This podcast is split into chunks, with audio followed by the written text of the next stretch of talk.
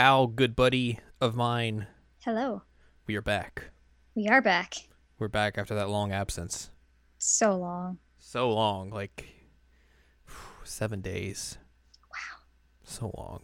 That's a number of hours. I don't do math, so I don't know. Yeah, I It's 24 times 7. I know that much. That's all you need to know. 24 times 7. It's like a 100 and 68? I don't know. Uh, 168?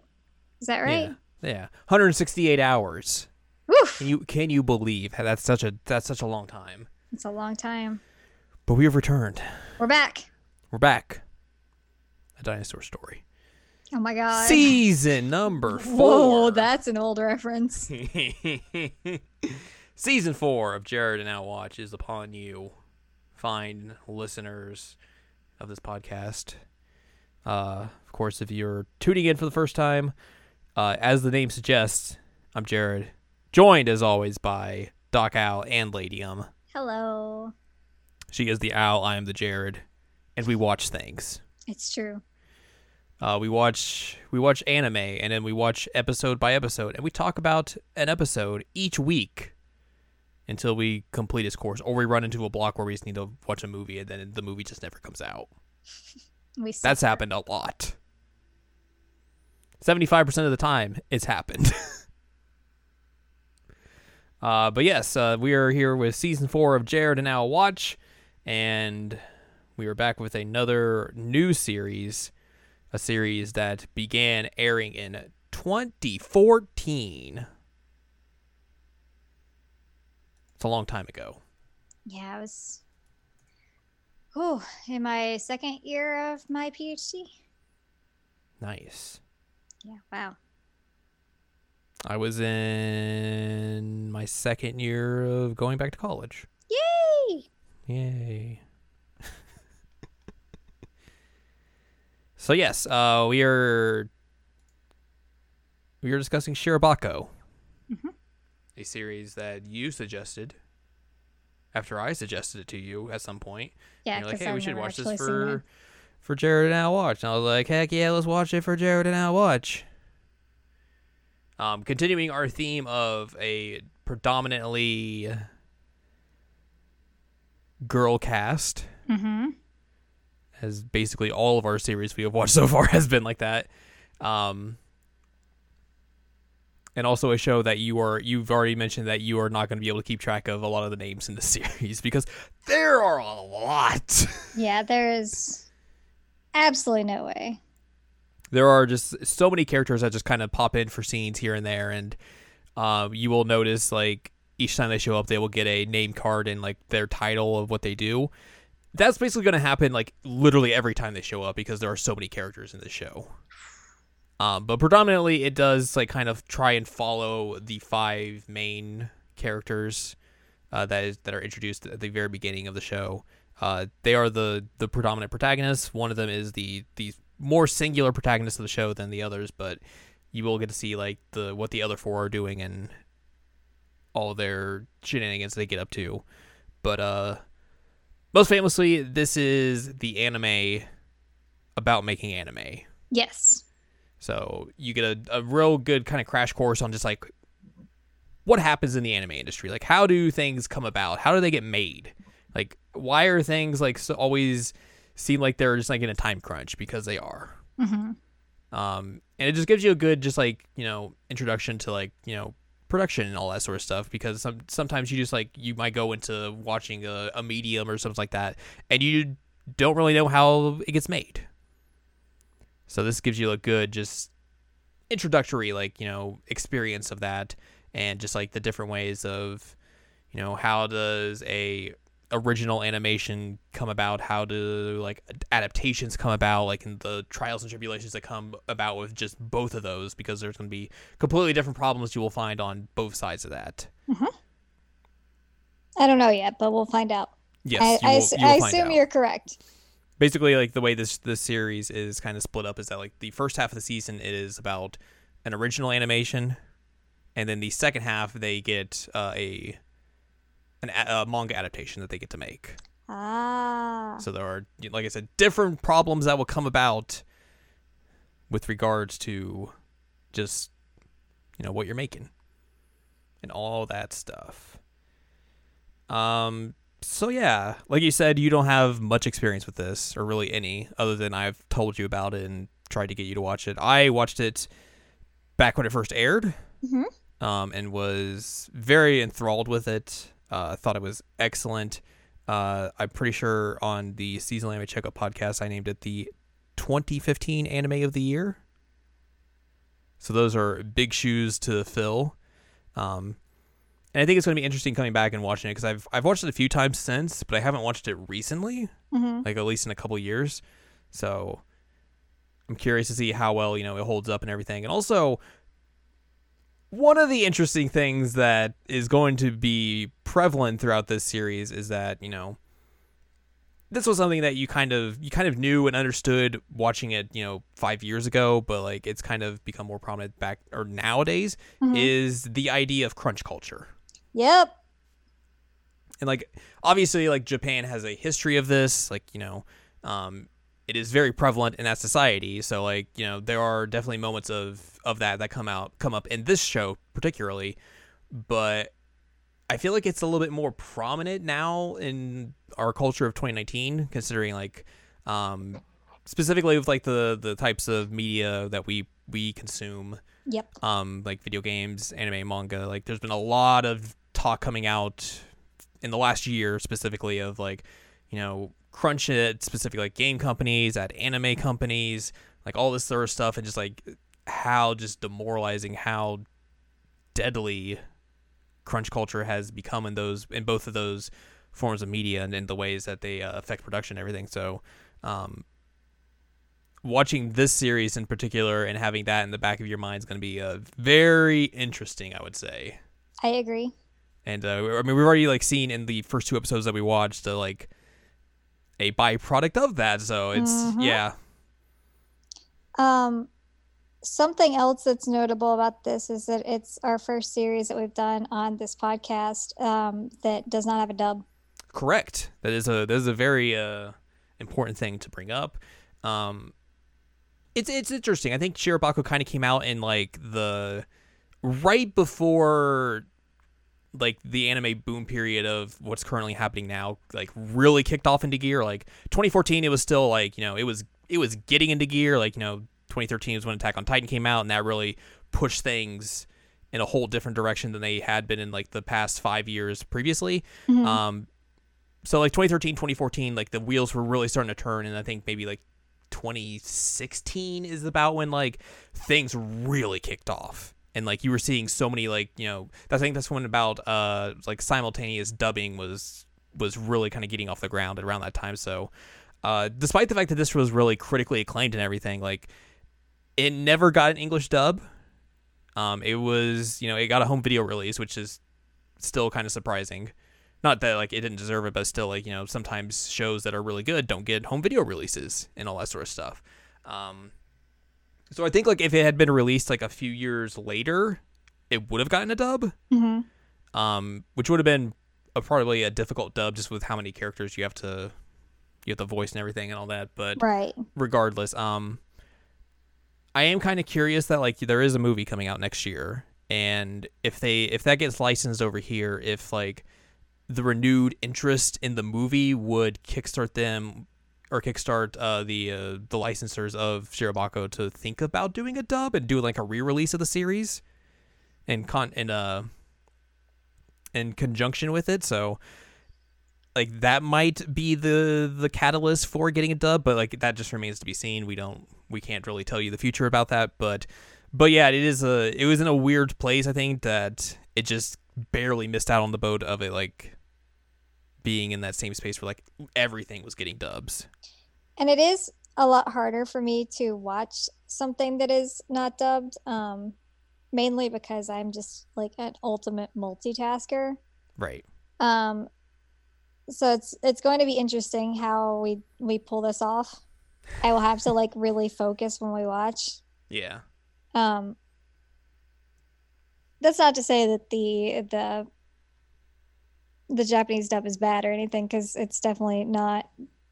But just a, a, situation that we have that it, we've never run into on this podcast before. Mm-hmm. And like, luckily, I think it's only 24 episodes, so like it's not it's not long, and like the ways that Sailor Moon Crystal or K-On! were long. But then we get to wait for a movie, right? We do. We, we do get to wait for a movie again. Yes, that is true. But uh, why must we suffer so? Yeah, I think it being kind of like you know a little bit shorter and just 24 episodes will make it a little bit easier on you. Yeah. That way you won't have to go through long stretches of it and trying to focus on all that sort of stuff. But yeah, that is a. Uh, it's gonna be interesting to see at least how we uh how this gets tackled in that way because it is uh, like you said uh, a new frontier for us in terms of how we approach watching a series. Mm-hmm. But let's dive into this first episode let's that we watched. Um, so the episode begins. Uh, it's back donuts. in high school. There's donuts. Get ready for a lot of get ready for a lot of donuts in this series. Yeah, I love donuts. uh, we get our first introduction of the five main characters. Uh, Aoi Miyamori, she is the one who's going to be kind of like the lead protagonist of the series. Uh, Yasuhara, Shizuka Sakaki, Misa Todo, and Midori Imai. Uh, the last two, you're going to kind of like, they're going to kind of not come around until a little bit later in the series, maybe like midway through this first half. They'll start to pop back up. Uh, we've already seen the first three yeah. come back up, so um, they will be obviously prominent. Um, Aoi and Ema both work together, so obviously that's gonna. Are they the younger two? No. Okay, because some of them, some were left behind. The younger two are the ones that will be left behind a little bit in the series as well. Okay.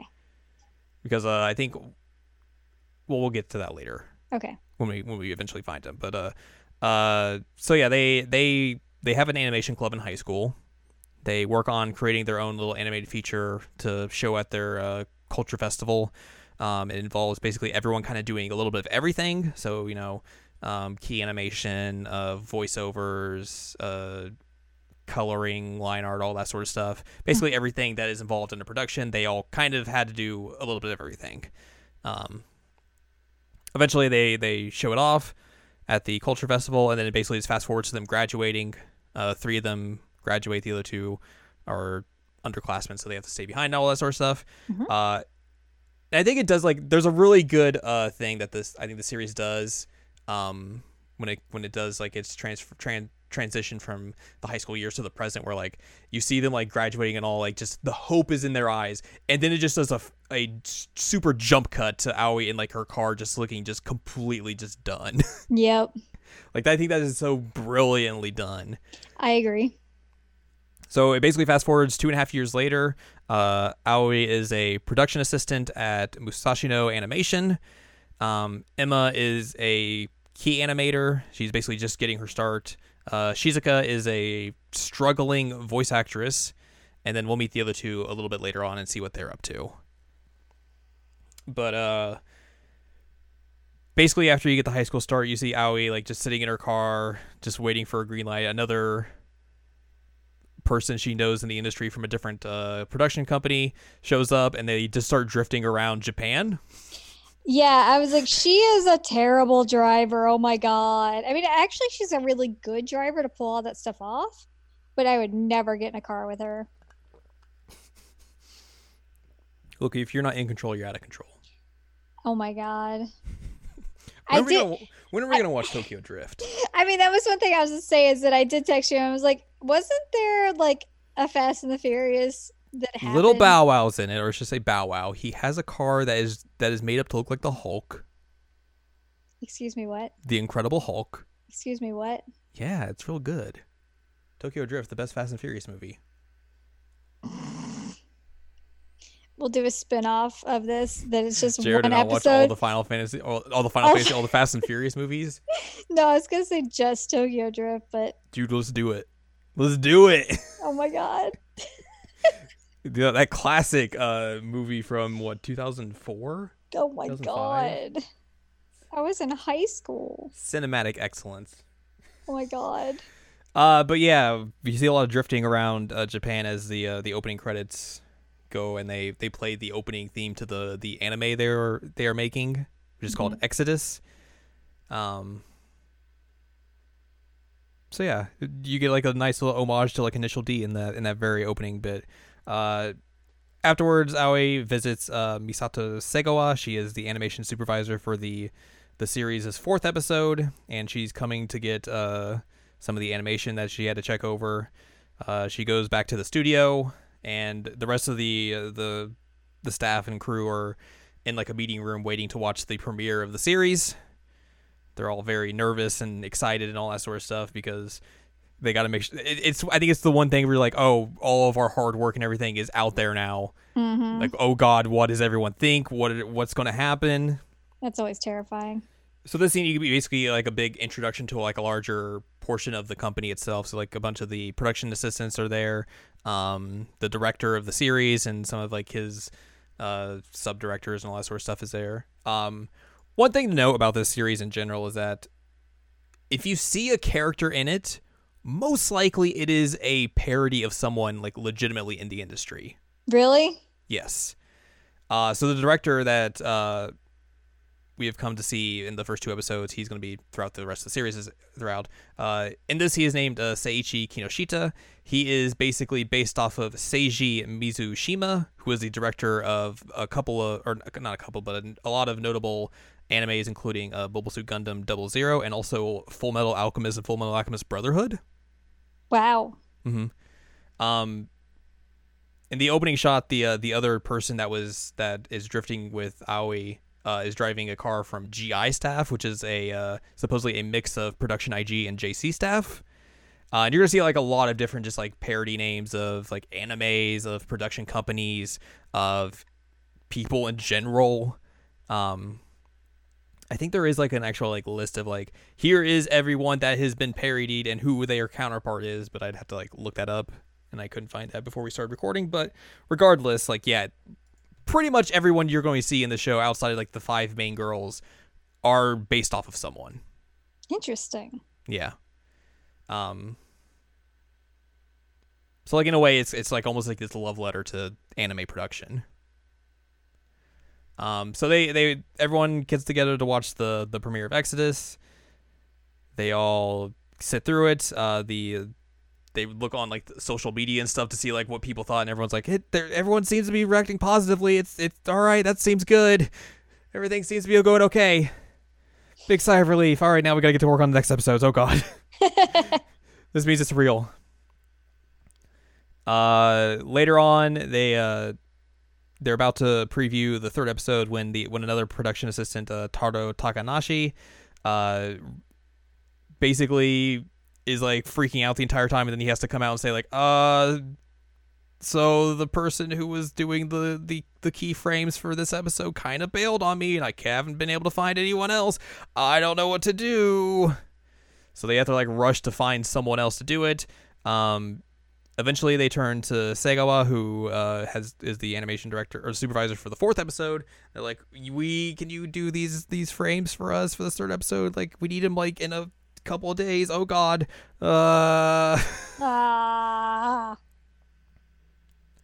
Uh, she reluctantly takes the job because uh, the the animation supervisor for, or the third episode is a fellow by the name of Ryosuke Endo, and those two have like this rivalry with each other, and like kind of butt heads a lot. So like it's kind of a a little bit of a stickler to get them to work together.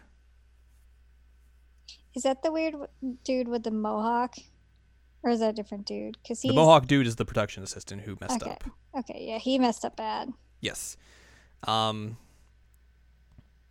So basically, they have to get that all together to get like um, to get it all ready for dubbing, and all that sort of stuff. Um. So Aoi has to kind of go around and do all that because they basically take Taro like off of everything. Like, Mhm. nope, you're not. You're you're done. you goofed. We're gonna give this to Aoi. Um, so she has to go around and do that, and then the episode ends as they go to Segawa's house and find that she is just passed out in the middle of her floor. Which I I text you was like, oh god, it's the first episode and somebody's already dead. Someone's dead. nope.